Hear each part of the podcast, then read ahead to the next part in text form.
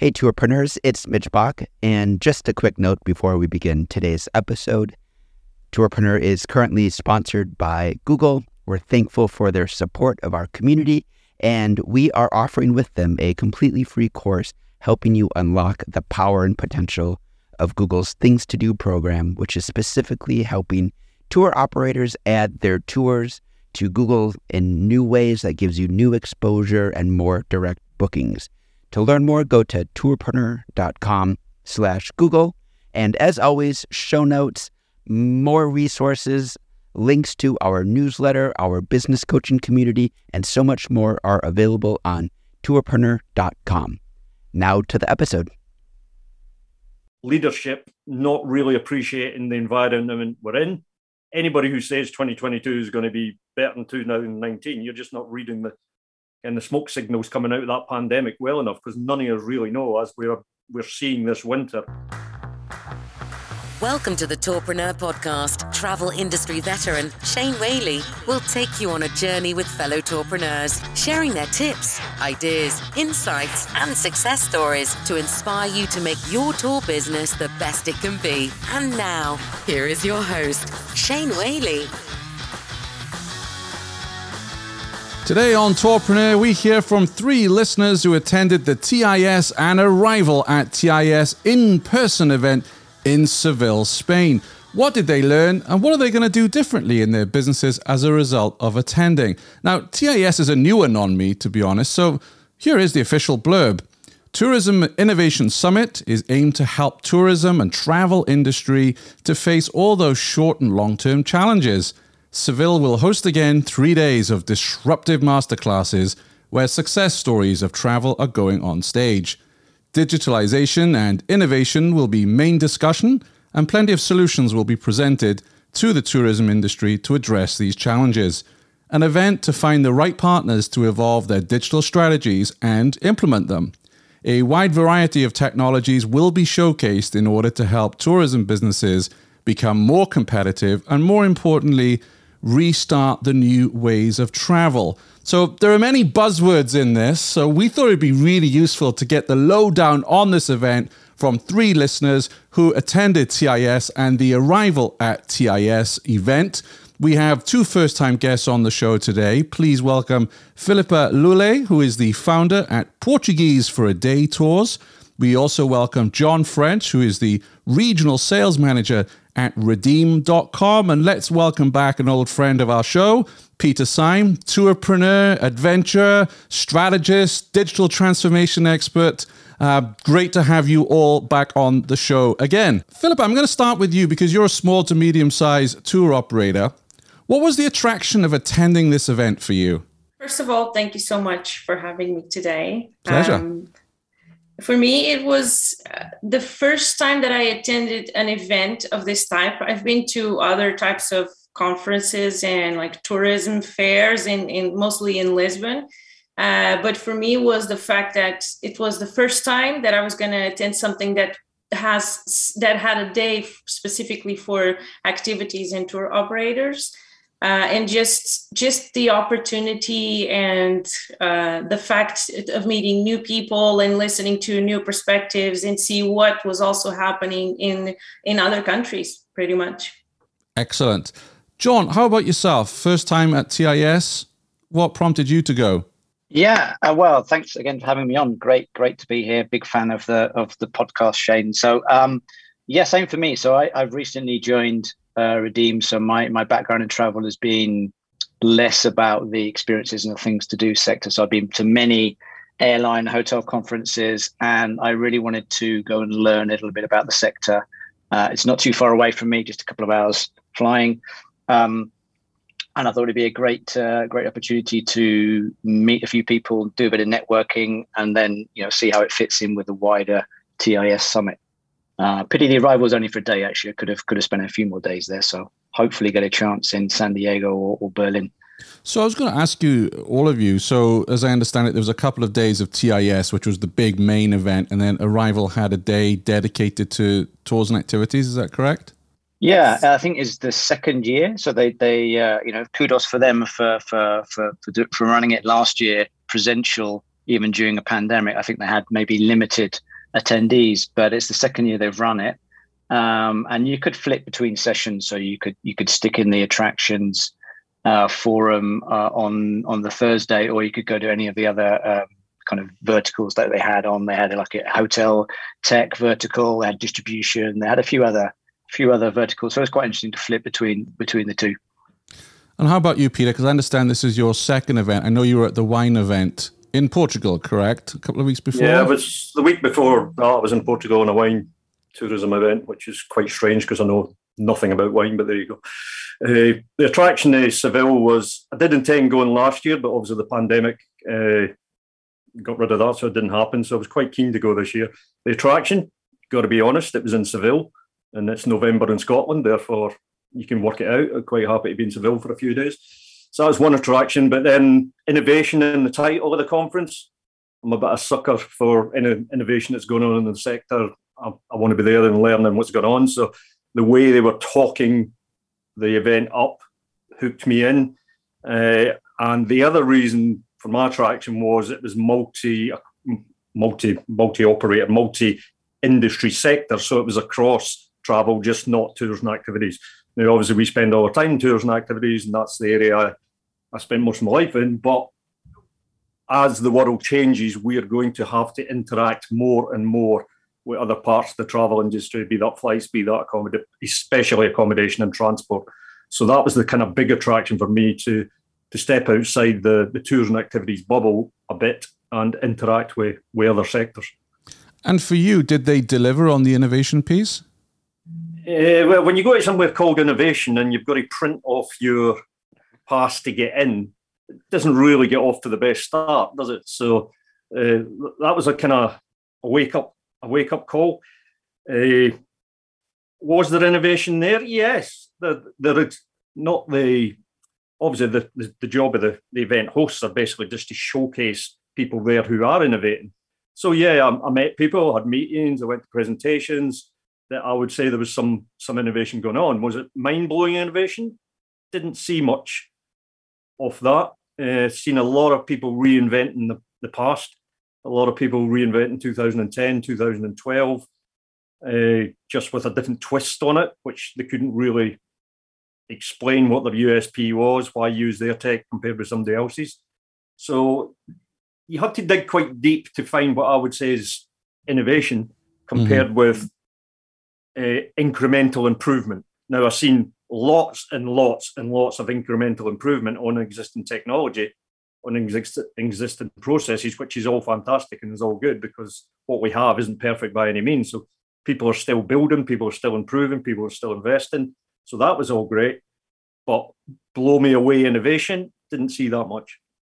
Yeah, it wasn't very futuristic, right? Yeah. Mm, yeah. No, definitely. Yeah. I was also hoping for for more. Yeah. What kind of things were you hoping for, Philip? I mean, what was on your shopping list of things that you wanted to learn by attending Seville? so uh, in in my case i was looking more for the like more opportunities on self-guiding because we, we hear a lot uh, about that and we are a small tour operator that do uh, uh in-person tours but that is something that we want to have uh, like self-guided tours and uh, a bit more of technology. So i was hoping for more technological and more futuristic exhibitors and that was not the case definitely so I agree with Peter. Uh, and, and then the same thing, I mean, even checking some of the websites of the exhibitors, uh, some of them were just in uh, one language or were marked as unsecure on Google. So that's not, that's not innovation. So I obviously wasn't at the event. So just, just to ask us, do you, do you feel to, to all three of you, that was because of the pandemic and a lot of companies didn't exhibit or show up or present? Or do you just think that's where we are today as an industry that – the technology isn't evolving, the innovation isn't evolving as fast as it should be?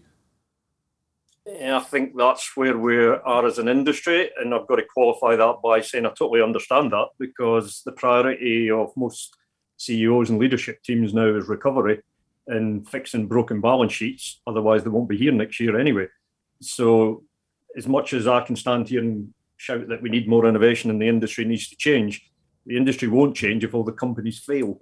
Therefore, they have to fix the balance sheets first and they have to start generating cash first before. I mean, very few companies are in a, a position at the moment where they have cash to, to be able to innovate. Mm-hmm. There is some startups with funding, and there's some listed companies who can obviously raise cash at the drop of a hat. But the vast majority of the industry are focused on fixing the balance sheet and getting back to some sort of normal trading. Therefore, it's really, really difficult to innovate when you've got them sort of pressures on you. So I do expect to see the innovation come from startups more than established businesses, just because established businesses haven't got, or very few of them have the bandwidth to innovate. So it's the startup sector I've been focusing on to see where the, the new innovation and the new ideas are coming from. Mm. You wrote quite a lengthy post on LinkedIn, which I'll link to into the sh- in today's show notes at tourpreneur.com forward slash 164. I think you had 15 or 16 different takeaways, and we haven't got time to go through them all today. But I did pick a couple out that intrigued me, and I think will intrigue our listeners. One you wrote was the biggest weakness in the whole industry is the lack of digital awareness and leadership at the operational level. It is understandable, but technology adoption just has to speed up. In what areas do you think that needs to speed, uh, speed up, Peter? And taking what I said before, that I do understand the situation operators are in at the moment, and that's just where we are. And we have, you have to have a balanced business before you can do this. But it is 2021, it's going to be 2030 before we know it. And we've still got masses of the industry not adapt, uh, adopting any sort of technology at all. And I'm not just talking tours and activities here. I'm talking hotels. I mean, in the last three weeks, I've stayed in Airbnbs and I've stayed in a couple of hotels. And the check-in process at hotels, and I was in a five-star and I was in a three-star, and they were still the same check-in processes, which were antiquated from years gone by. So this is nothing to do with technology. The technology exists. The technology is there. Right? Whether it's good, bad, or indifferent, it's not really the point. And in any sector within travel, there is enough technology to give the buyer a choice of various providers. Nobody's got a unique uh, solution that is they're the only one. Therefore, you have to make the assumption if the technology is there and it's not been adopted, why is that? Therefore, it has to be the leadership of the companies uh, that are not technology friendly or they don't see a need, uh, which I can't believe they don't see a need because no one's got any staff anymore. So everybody should have a need uh, at the moment. But I'm just amazed at the lack of adoption of simple technology. We're not talking cutting edge, complex stuff here. Simple technology that will make operators' lives a bit bit easier and a bit more a bit more professional and, and give them a better chance in the in the recovery. Filipa, what kind of technology would help you running your tour business? Uh, so we we already have everything uh, pretty much set up. I mean, even though we have we are a, a small uh, business, we already have like a Restec, uh, uh, no printed tickets, anything, um, and we're on the path now to how do I say this to remove a lot of work from us because we're also on the field uh, with just more automatic uh, uh, text messages, for example, uh, automatic more automatic communication for uh, for for our guests.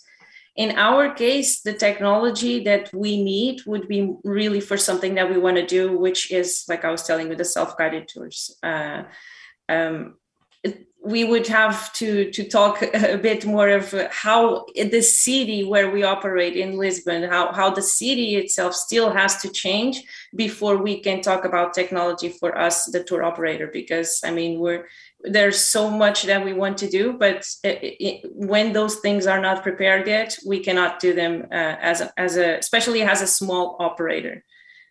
But I I do agree with Peter that. Uh, there was one thing that uh, that was said in uh, in the event that was that most tour operators in the industry are small tour operators, uh, and it, we run things on our own. Most of us, right? We have someone that helps us, or a small teams, or and I think it's not because there is no money to invest in that now. I think it's because there's always that uh, uh, a panic or fear that uh, if you do something that we will miss out on another thing because it's so, most of the companies are so small that perhaps they don't want to to invest in something new if if something old is working so well. Do you understand what i'm saying?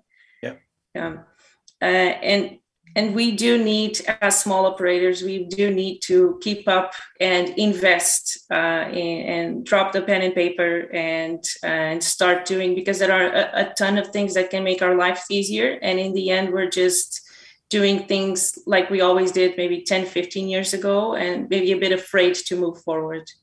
You lead nicely on to my, my next point. And, and Peter, you said a few moments ago about how you're always interested in learning from other verticals in the travel industry and what we can learn from that and apply to our sector.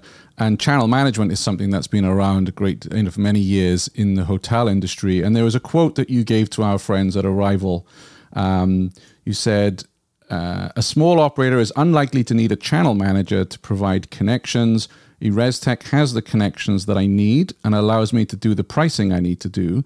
So, for a small operator, I really don't see the need for a channel manager. For other sectors of the industry, attractions and high volume, I would be using a channel manager. Jon, what's your verdict on that? Agree or disagree with Peter? I, I guess it depends on the context. I, I think you know, obviously, uh, you know, I'm not going to I'm not going to criticize Peter for saying what he he thinks about his own business and what he needs or doesn't need.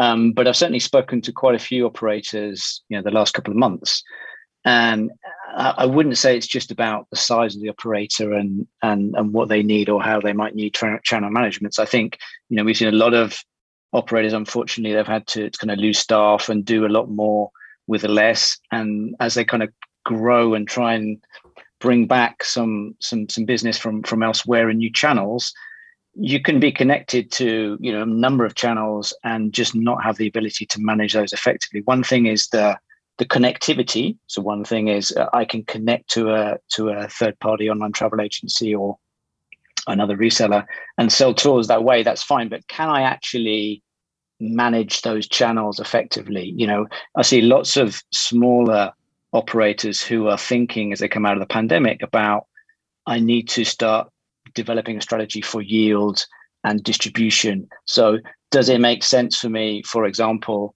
that I have these OTAs that can sell any tool they like, any of my tools they like at any time? Or would I prefer that they actually, uh, you know, I'm happy for them to bring me international business, or I'm happy for them to bring me business that's more than a month out, but closer in, I'd rather push my own direct channels, or I'd rather, you know, sell domestically directly. And I think the ability to actually manage the channels, there's a clue in the name, I guess, um, I think is increasingly important for people, even in, irrespective of size. It's just really about how, how do you want to control your business? And I think that allows you to that element of control. Um, but you know, clearly, clearly, you know, other people run their business their own way. That's that's absolutely fine. Filipa, so for yourself, how much time does it take for you to work with all your different resellers and all the different channels that you sell through? What do you mean? How much time? I don't. So when you work with all the different OTAs and, and resellers, etc., how much time does that take? You were just saying, you know, you're a small operator. You've got to do everything, right? From hiring and training tour guides to dealing with customers mm-hmm. to selling your tours. Are you indeed working with different resellers and OTAs to sell we your are. tours? Yes, we are. We work mostly with Viator and TripAdvisor. Uh, uh, we used to work with GetYourGuide in the past, but we no longer do that. Uh, we have one tour that is our best seller tour that sells very well in Lisbon on Viator and TripAdvisor. Um, and like I was saying, I mean, everything is pretty much automatic. It does take a bit of time. Uh, for example, if we have like a pickup included or something in the tour, uh, but for the most part, is is pretty straightforward. We also have uh, uh some of our tours listed on Expedia, but it, it doesn't it doesn't bring a, a, a, lot of business in our case at least. And I, I, guess the other challenge shane is also around you know the the non the offline channels if you like. Because i know a lot of operators work with you know coach tours um, or people that sell their tours that are that are offline. And that's you know another layer of of complexity you often need to manage. So i think it just also depends on the on the channel mix to a certain extent. Peter how much time does it take you to work with all your resellers and ota partners in a normal year, so up until 2019, not a lot of time, a lot of time to set up, a lot of time to get it right. Because you have to invest the time to get it right. But once it's set up and running, not a lot of time. During the pandemic, difficult, really difficult. A lot of time, a lot of not the OTA's fault, not the distributor's fault, just because there was so more, many more things to juggle as an operator regulations, getting open, getting shut, getting COVID cases on a weekly basis, getting contact tracing, a whole host of stuff that OTAs couldn't possibly grasp was happening that meant your management of your products going out in distribution was challenging to say the least. Mm-hmm. To the mm-hmm. point I got, I just shut down my distribution. Uh, it was just too challenging. We're just going to upset customers uh, because the communication become went from always being important, and I'm always been a big communicator in business. You're going to do better in business if you communicate with your customers better in the way that they want to communicate. But when you're working through any reseller, that communication's damaged. That's just a fact. It's like whatever system they've got, whatever way they've got to set up for you to communicate, it's going through another layer. Therefore, the communication is not as good.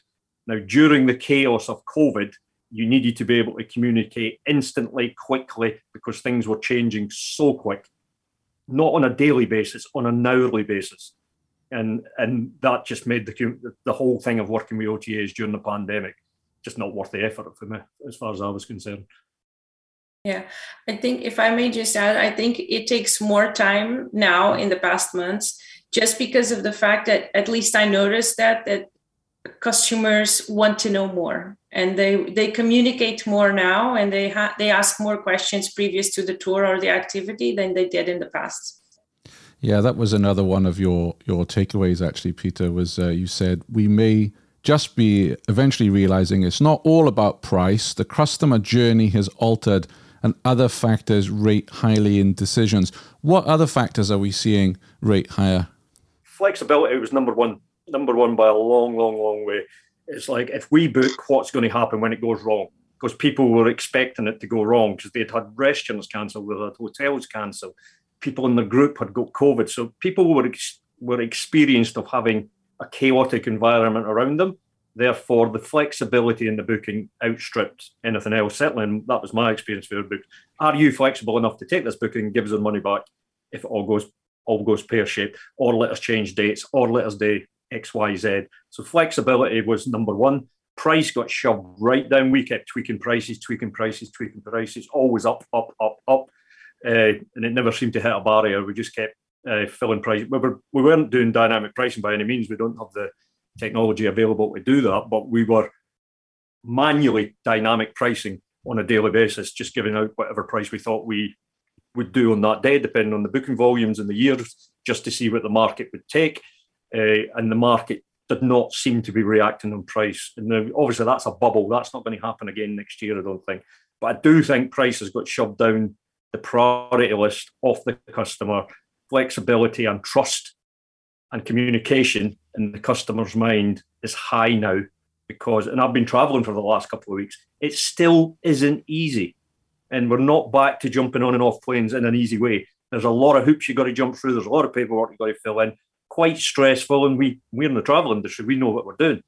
Therefore, I, I just see this flexibility, trust, communication still being really high in customers' priorities going forward. Now, all of this is a huge opportunity for small operators because if you can get your communication channels open and you can build your trust and you can be flexible with your customer bases, you are going to earn a higher margin because the customers are willing to pay a higher margin in this environment.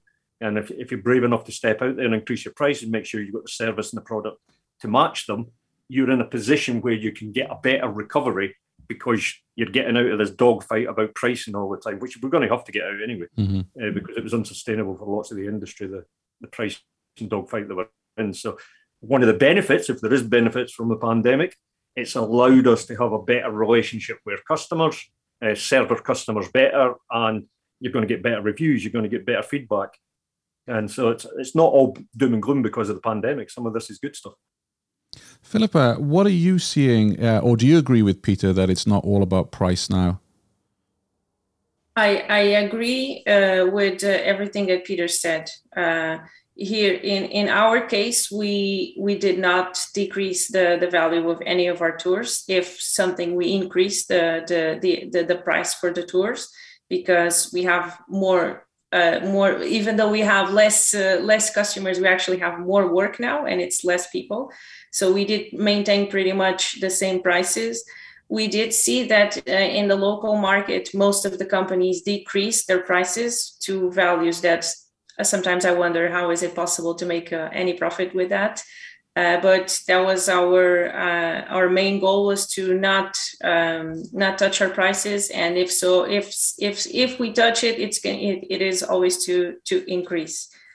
Um, but yeah, I do agree that uh, uh, we as a small operator, especially small operators that are a little bit more, uh, it, it's easier to adapt for us um, we we can uh, recover from this faster because we have not only have the ability to adapt, but we also have always the will to to reply to customer right away uh, within the next hour or something. Instead of uh, receiving 10 emails maybe we get like five or six and we can reply to every single one of them. So we we i think we build better uh, customer relationships because of this. And especially now uh, in a time where a lot of people are, are looking for this. Yeah. They are looking for, uh, I mean, we talk about technology and that people want to get away from people, but the fact and what we see here is that people are craving for human contact and they want to to meet other people in the tours they want to they want to have dinner with the guides for example or something like that so they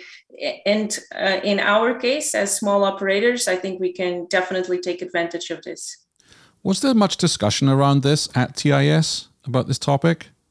Yeah, there was. There was some, not a huge amount, but there was some. Set. There was a lot of discussion about price, mm-hmm. uh, and most, not all, but most had seemed to have gone the the up price route rather than down. There was some who discounted and just tried to grab whatever availability of volume there was, but the vast majority had took the decision that we have to increase the prices for the simple reason their costs had gone up and in some cases quite substantially. And I'm here, I was hearing everything from a few percent up to 20, 25% on the cost base has gone up. Now, you can't, as an operator, you can't absorb 20%, 25%.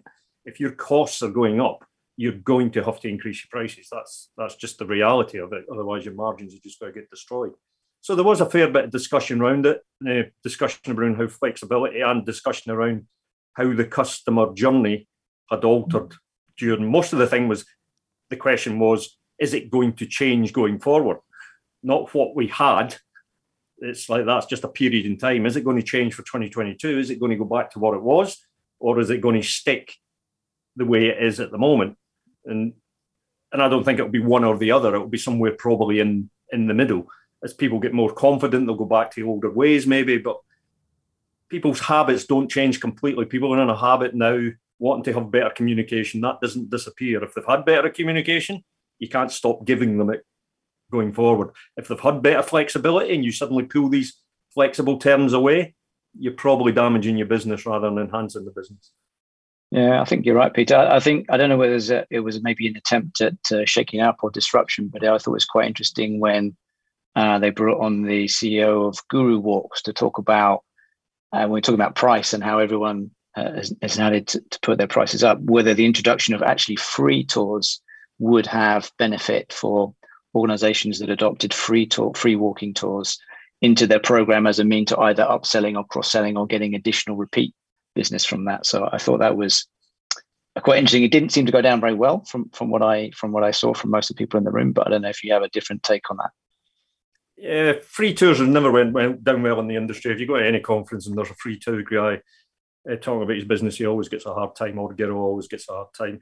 You got to mind, free tours were a disruptive uh, when they started ooh, 15, 16 years ago.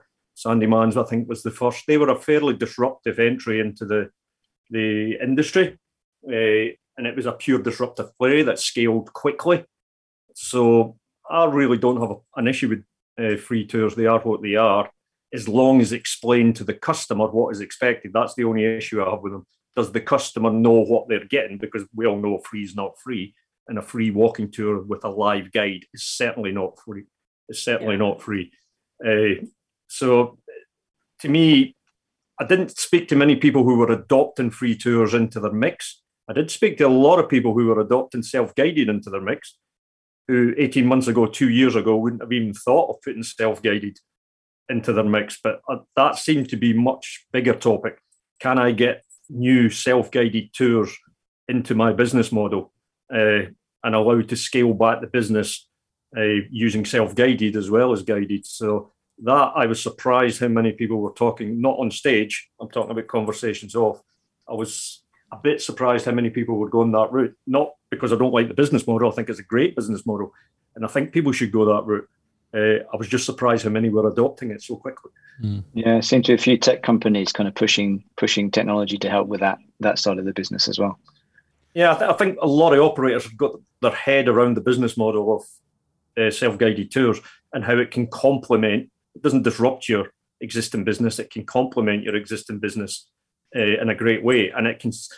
Everybody who's a live operator is restricted on scale in some way or other but when you start going the self guided route, you really are into a scalable model that can be scaled to whatever you want it to be. Yeah, particularly yeah. as they talked quite a bit about you know shortage of guides in in some uh, in some places where people had you know clearly not had an income during the pandemic uh, and and gone on to, to, to leave and do other things and it's slower to come back. The lack of staff came up a lot. Uh, what I did notice though was it depended where the operator was geography wise. Right, so anything US, anything UK, massive loss of staff, massive disruption by no staff. Uh, very negative view going forward if they're going to be able to get the staff back. Greece, Italy, Spain, Portugal didn't hear as much. They seem to have better access to, to staff. The southern European countries had had had an impact, and people had left the industry for sure. But Definitely. they seem to be much yeah. more confident in getting staff back whereas UK operators, American operators, were very negative about getting staff back. And you go back to your cost basis there, Peter. I think to get guides back, you're gonna have. To, I know some operators who are paying double what they were, you know, pre-pandemic, yep. just to get guides now, and obviously that's going to be reflected in the price, or it should be. Yeah, no, uh, obviously staff demanded more during the pandemic. They deserved more as well. We had limited staff who were having to work lots more hours than they would normally work. Some of them seven days a week. Uh, so they needed to be rewarded well. But that again has to be reflected in your price. And staffing is one of the biggest costs for most small operators, if not the biggest cost. And the price has gone up, and it never goes back down again. And it's where we are is where we are now. It's going to stay where it is. Uh, so it comes back to this thing that the industry really needs to address its costs and have confidence in the experiences that we're delivering to get a fair price for the for those experiences. The other big topic, from what I could tell from uh, watching from afar, was uh, a panel session on Google Things to Do. Filipa, for you as a small tourpreneur, how was that session for you? Did it give you the tools and the knowledge that you needed to navigate that new development with Google or not? It was very interesting, uh, Shane. It was a very interesting panel, and I listened very carefully. Uh, but in my opinion, it was uh, an enlightening talk, uh, but we still don't know what uh, what the future holds. And uh, for us, what we really want as operators is to have uh, direct bookings and not something that confuses uh, the customer. And as for the moment, from at least from what I understand, it's it's very confusing to to make a purchase there. Um, so maybe in a few months or maybe in a year or two, it will it will be better even for the side of the operator because we already had uh, uh, reserve uh, like book tickets or reserve uh, with us, and we all know that that little button led to an OTA, and that is not something that we want. Jon, um, full disclosure here, I, I work for Redeam as well, though like I say, I wasn't at the event. What was your reading of that session? Because I know you've worked quite closely as a company with Google. Yeah, I mean, I've worked uh, quite closely with Google in, in a former former role on the hotel side of things. So, kind of saw how the product evolved, um, both from an on, online travel agency perspective and also from a hotel perspective.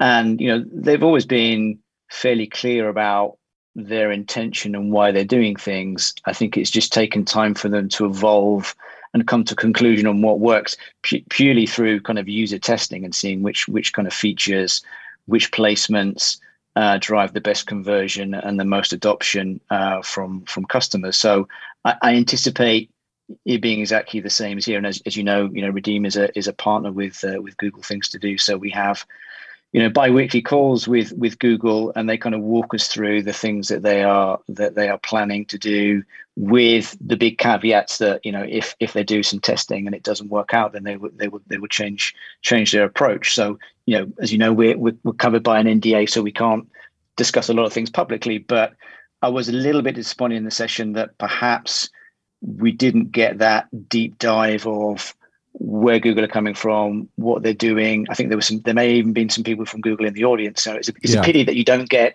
you know, things from the horse's mouth, so to speak. Um, but, you know, that said, I mean, you, you're going to have to be a bit of a a Google geek, but they do publish blogs and they explain, you know, what they're going to be doing, why they're doing it, what's driven them to make these decisions, and the fact that things will be evolving. So they will start in this form, and then they will evolve the product. So clearly, they've they've made a start with attractions. Uh, I guess that's an easier thing uh, for them to to build, and then they will build out tours um, after that in, in in a manner of ways that's that's you know yet to be 100% finalized. But uh, I, thought maybe there could have been the challenge with that session for me, and, and it sounds like Filipa kind of came away the same. That lack of perhaps authoritative um, people discussing the topic just leads to kind of uncertainty and then just speculation, which I don't think is particularly helpful. So maybe yeah. I don't know. You had an OTA on there, right? So your tickets on there. You had Magpie Christian Watts. Who else was on that panel? Can you remember? On that panel was Tiqets and Skyline sightseeing and Magpie travel travel with uh, Christian Watts. Oh, the the um the guy from Greece, no? So I was just curious to know who, because I, will tell you where I'm coming from with this. Quite a few listeners said, hey, can you run a session on Google things to do on the podcast? And I just said, no, I'm not going to do it because from what I can tell, the thing changes every two weeks. So we, we get everybody on. As you just said, Jon, most people are under NDA, so they can't really talk about what's going on under the bonnet. And then I'm like, well, what's the value of that? And that's my question for these sessions at Arival. Yeah, they're nice to go and listen to, but when Filipa is coming away saying, well, I still really don't know how I can take advantage of this, um, yeah. I question the validity of, of, yeah, they're great talking head discussion things, don't get me wrong, but where's the value? Where's the lessons? Where's the learning? Peter, how did, how did you see that session? Well, I'm sorry with you in this. I didn't attend the session because I thought it was pointless. Right. Because there wasn't anybody from Google there that was going to tell us anything. So it was only discussions that I was going to hear before. Uh, and as anybody who looks at it within two minutes, you know it's an unmitigated mess at the moment. And that's not criticizing Google, that's just the way Google's uh, methods are. They go in fast, they go in hard, and they test, test, test, and they will kill it if it doesn't work, or they will build it out if it do, does work. I think probably, and this is assumption, no inside knowledge, I think they've probably been surprised how challenging it is compared with the other sectors of flights and and and hotels. And is as blatantly obvious as everybody sees it. A ticket to an attraction is not a ticket to an attraction, is not a ticket to an attraction. And they haven't got anywhere near tours yet, which you can multiply that by a million. So I'm not actually convinced they're going to nail this. This is incredibly, incredibly complex to nail. They may get it at the simple attraction level, the big theme parks, the big attraction level, they may get it nailed there, but once they drill down into the long tail and find out that trying to do a comparison from one to the other, it's really, really difficult in this industry to do a, a comparison based on price. And if you don't get the right products compared, well, then you're going to lose your supply base. Because would I put my product up on Google Things to do at the moment? No chance. And I would I would drop my connections to the OTAs to make sure it wasn't there because it's just not being compared in the in the correct way. It's has been any benefit at the moment is as damaging as well. So, but that's not to say they won't get it right. I hope they do get it right, and I will pay more attention when it starts getting its act together rather than the mess it is at the moment. I also understand there wasn't a great deal of love in the room for Viator Accelerate. There was no love in the room. No love at all. there was zero, and yeah. we know there was zero because whoever was hosting asked for a hands up, and the hands up who were in support of it was zero. and the room was full. It was a busy room, and they got zero support from from the floor. Uh, I was probably the most supportive voice in the room because I think it's, it's straightforward. It's pay for play. I don't really see anything wrong from it. From a Viator's business model, I think it's great.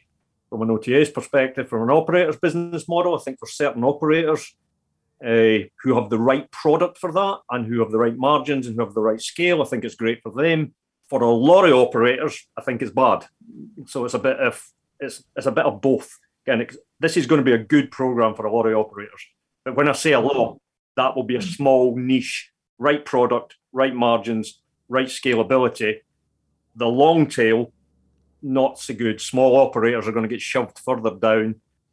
The reason everybody's angry with this is it's communication and changing of strategy yet again from TripAdvisor Viator. People have built it on whatever they said before quality. You get your quality right, you get your reviews right, and now they're jumping to a pure pay per play. You've got to mind you're already paying to list your products now. Now you're paying to position your products. So just say what it is. It's a pay to play model. And if everybody's open about that, well, you either you either do business with them or you don't. And it's straightforward to me. But I do think a lot of the long term partners are are not happy with them. And I can well, I do. I see it on a weekly basis. More and more operators not using that route to market anymore. Do you anticipate the other OTAs following suit?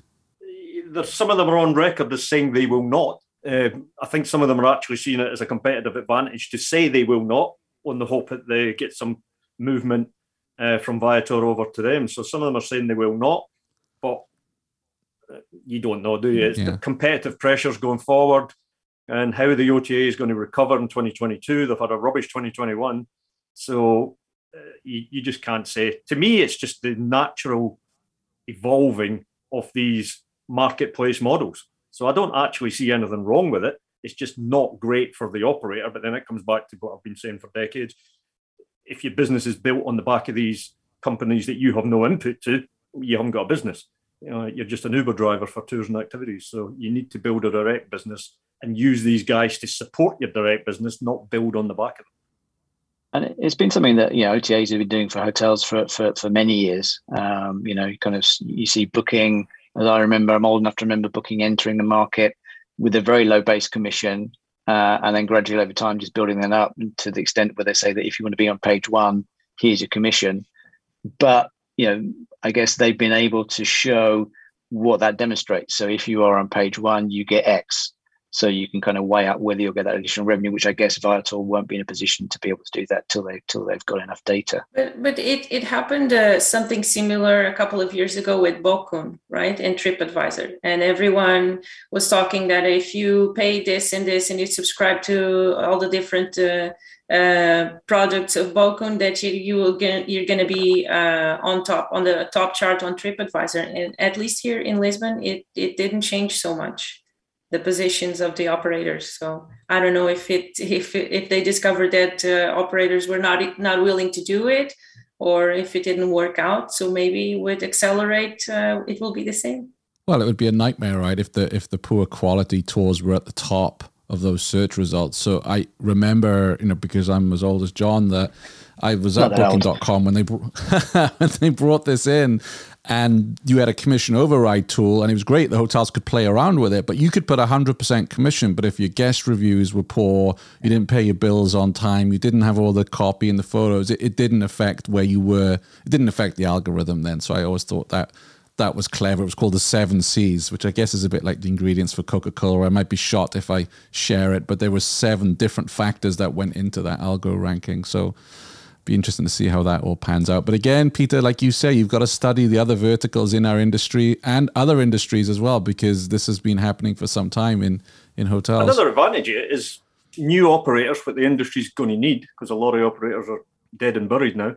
New operators have got a quick way of entering entering the market. Can they can get a boost initially if they're willing to pay for it? Can take some losses as long as they don't get hooked to it, it's a bit like heroin. Again, don't get hooked into it because you need to build a business that is manageable going forward. But it is a way for new operators to to make an impact quickly. So on Arival's takeaways, they said they felt that optimism for the future is high. Yet I'm reading the news today. Germany's facing a fourth wave. Netherlands is cl- shutting down. Austria is having lockdowns. I think Belgium's looking at it. What's your reading of this? Is this misplaced optimism? And Peter, I always remember listening to you at an Arival event, summer or very early of 2020, and you cautioned all of us and you said, as an industry, we are way too optimistic. And I remember it vividly. I was walking my dogs in the hills of Vermont. I was like, ah, Peter's talking out of his rear end. We'll be out of this by September. How right you were, my friend. well, the, but do do that optimism is back because the overriding feeling above all else I got leaving Seville was the amount, particularly bigger companies and scale companies, was we are going to beat 2019 next year. That was the overall focus. That was the the theme. That was the rah rah. And and if you were the lone voice saying, well, is is that really going to happen? Or the voice that was saying, do we actually want that to happen? And everybody was looking at you a bit strange. And go back to what I said at the beginning of this call. I do understand balance sheets need to be repla- repaired. Everybody needs cash. But again, leadership not really appreciating the environment we're in. Anybody who says 2022 is going to be better than 2019, you're just not reading the and the smoke signals coming out of that pandemic well enough because none of us really know as we're we're seeing this winter, it can all jump back in. Even if we do get global addressing of the pandemic, You've got mind Africa's still only got two percent vaccinated. So if you're an African operator, how can anybody saying they're going to get the the, the volumes back? Plus, you're making the assumption that even if we get on top of the pandemic, that the travel volumes will go back when we've still got lots of. I've just said earlier, I'm finding traveling a pain to the extent I used to jump my plane and go to Prague for the weekend, go to Berlin for the weekend, go to Paris. I will never do that again. As long as all of this jumping through hoops are in, I am not going on a short weekend or a long weekend to any destination. I will do a minimum of five days if it's short haul, and if it's long haul, it'll be a minimum of two weeks because it's just not worth doing all the pain to do it. So I'm not overly convinced, particularly in Europe and the US, international will get back anywhere near. Asia's a completely different discussion because there's a whole different dynamic going on there. And if they do get released, they will bump bump up global volumes massively. But that's an if they get released on on full. So overall, the numbers are going to go up again.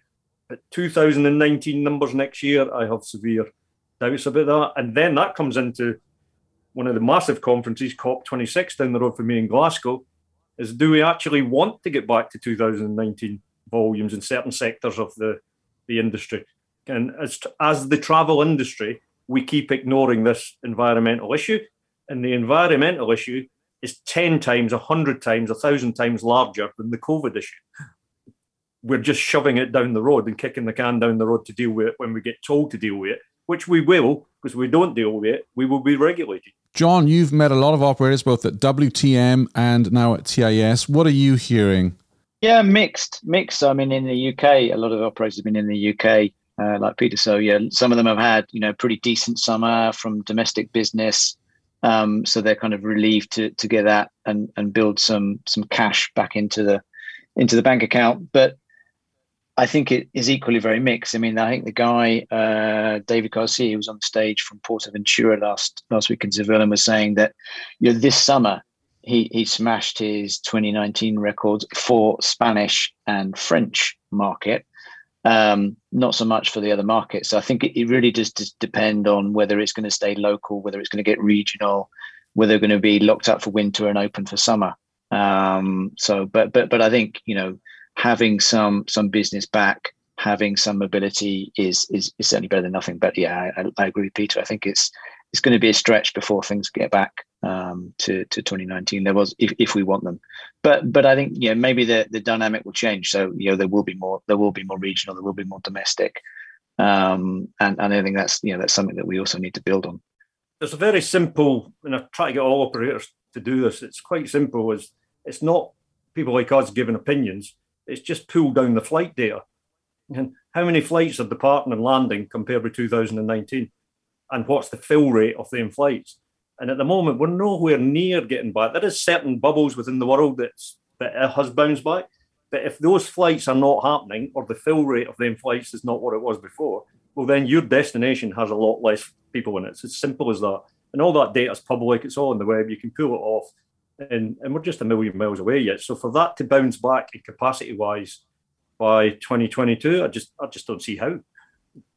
And not only that because uh, we don't have a lot of the infrastructures and we don't have a lot of the staff available or at least the qualified staff to work in our industry.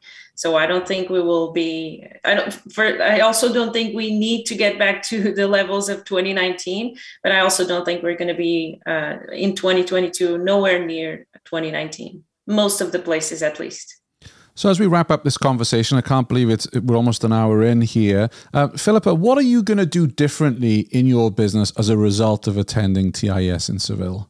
Well, it, it was good for me to attend because uh, uh, sometimes we're so closed in our little niche that uh, that we need to hear other people's opinion and how they manage businesses.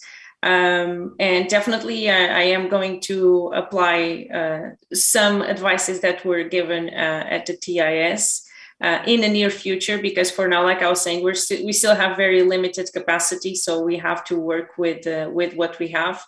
Uh, but yeah, definitely learned a lot that uh, will make me able to change a little bit of the mindset and focus more.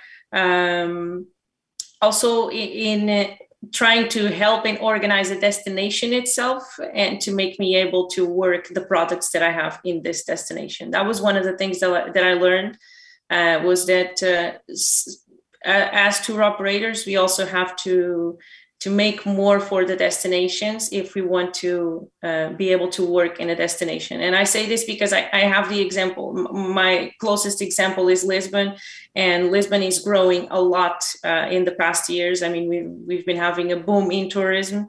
Even in the past months, it was definitely a boom, and no one was expecting it.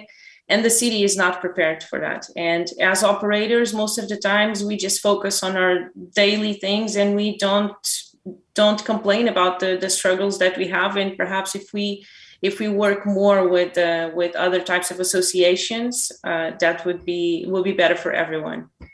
Yeah that that is definitely one of the things that i'm going to going to try to do uh, and at least here uh, maybe it will make a difference yeah. So so let me ask you this question. I'm going to put you on the spot here. So obviously you know resources are scarce for us right now you've spent a lot of money going to seville registering flights hotels etc is that an event that you would go to in the future based on your experience of this month um, I wouldn't. No, I'm completely straightforward. I wouldn't. Uh, like I said, I mean, I think these events are important to get to know other people and listen to different mindsets. Uh, but it was an expensive event. In fact, I was able to go because of the Arival uh, opportunity, because they were uh, through their subscription. Uh, I was able to attend the event for free. But nonetheless, after a year and a half of pandemic, uh, the the trip itself, the hotel, everything that is involved, it was it was expensive. But I always see this as a, a learning opportunity. Uh, I will not be attending uh, uh, next year, uh, definitely. Yeah. Well, thank you for your honesty. I think it's good for other operators to hear your feedback. Are you planning on going to Arival in Berlin next year? I am definitely yes. Yeah uh, I was able to to meet another tourpreneur uh, in the in T during TIS, and uh, we were talking about it. And definitely, I think that that makes more sense from from my point of view and from where I stand. Uh, it makes more sense to go uh, next year. Yeah. Fantastic, Jon. How about you? What did you learn, or what are you going to do differently as a result of attending Seville? Yeah, I mean, I thought it was uh, like everyone great, great to get back to face to face. I think there's no substitute, certainly when it's you know from a networking perspective. Um, and you know there was a, there were a good mix of operators, attractions, OTAs, tech companies at the place, and I also found it very accessible. I think it was small enough to be accessible, so you know you could have a beer with Luke from Tiqets, or you know speak to to Douglas and Bruce from Arival. Um, and, and I think that was great actually because a lot of other conferences you just don't get anywhere near anybody that's that's that's uh, you know exec level they're just kind of whisked off or, or, surrounded by an army of you know executive assistants. So that was that was great. Um, i wouldn't have gone there for the three days. I think you know i would prefer to go for a, a longer conference.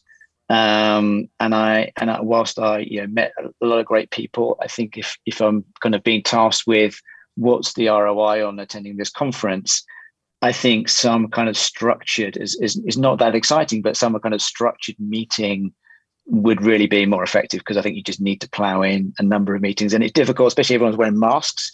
It's difficult to say, "Oh, there's so and so," because you, you just don't know. Um, so I think that would be, you know, my take. But I'm definitely looking forward to to hopefully going to Arival in uh, in San Diego, if not Berlin. Certainly, I think it's, uh, you know, very very value, uh, hopefully good value for money. Peter, you're a veteran of these events and conferences. Yeah, I'll decide whether I go back or not later, not now, because uh, it will be how is the year going to pan out, what connections, what other conferences we are, is the reason to go there again to meet up, see what's happening. So if it's in November next year, October, November next year, I'll probably be making that decision late August, early September.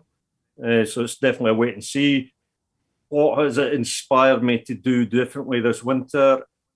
There isn't enough innovation going on, so I'm going to put some money and effort where my uh, instead of just talking, doing. So I'm going to spend the winter looking at DAOs which is decentralized autonomous organizations uh, happening across all sectors, not just travel and tourism, but uh, an interest in Web3 development that could disrupt everything that we take as normal at the moment. So I'm about to go three to four months deep over the winter period on uh, innovation in the travel space to see if we can make something happen. Fantastic. It'll be uh, interesting to hear more. But I know nothing about that, by the way. So it's a rabbit I'd, hole. I'd love to learn more. Fifty-six thousand rabbit holes. Marvelous. Well, well, thank you all for joining us today on Tourpreneur. Filipa, where can people find out more about you online? Uh, so you can find about us on uh, PortugueseForADayTours.com. We're also on all our all our social media with the same name, Portuguese for a Day uh, yeah, we have a few YouTube videos where you can also see my face. and we're in Lisbon every day, 365 days. So come visit us if, if you want. Yeah. Excellent. Thank you very much. Obrigado. De nada. Jon, where can people find out more about your company online? Uh, we're on LinkedIn. We've got a website, www.redeam.com. If you want to find more about any of the products that we have or the solutions that we're offering, it would be great to hear from you. And Peter, how about yourself? Where's the best place to go for all your musings online? LinkedIn's by far the best place. I use it as my database, business to business connection. So LinkedIn definitely, or petersyme.com if you want to see what I'm up to these days. But LinkedIn by far, if you want to communicate, just message me on linkedin.com and I will answer.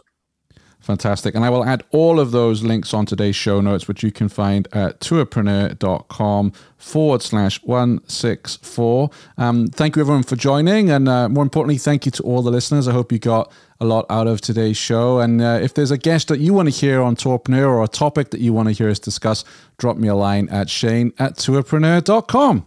Thanks for listening to the Tourpreneur podcast. Be sure to visit tourpreneur.com to join the conversation and access the show notes, including links to the resources mentioned on today's episode. This is Tourpreneur.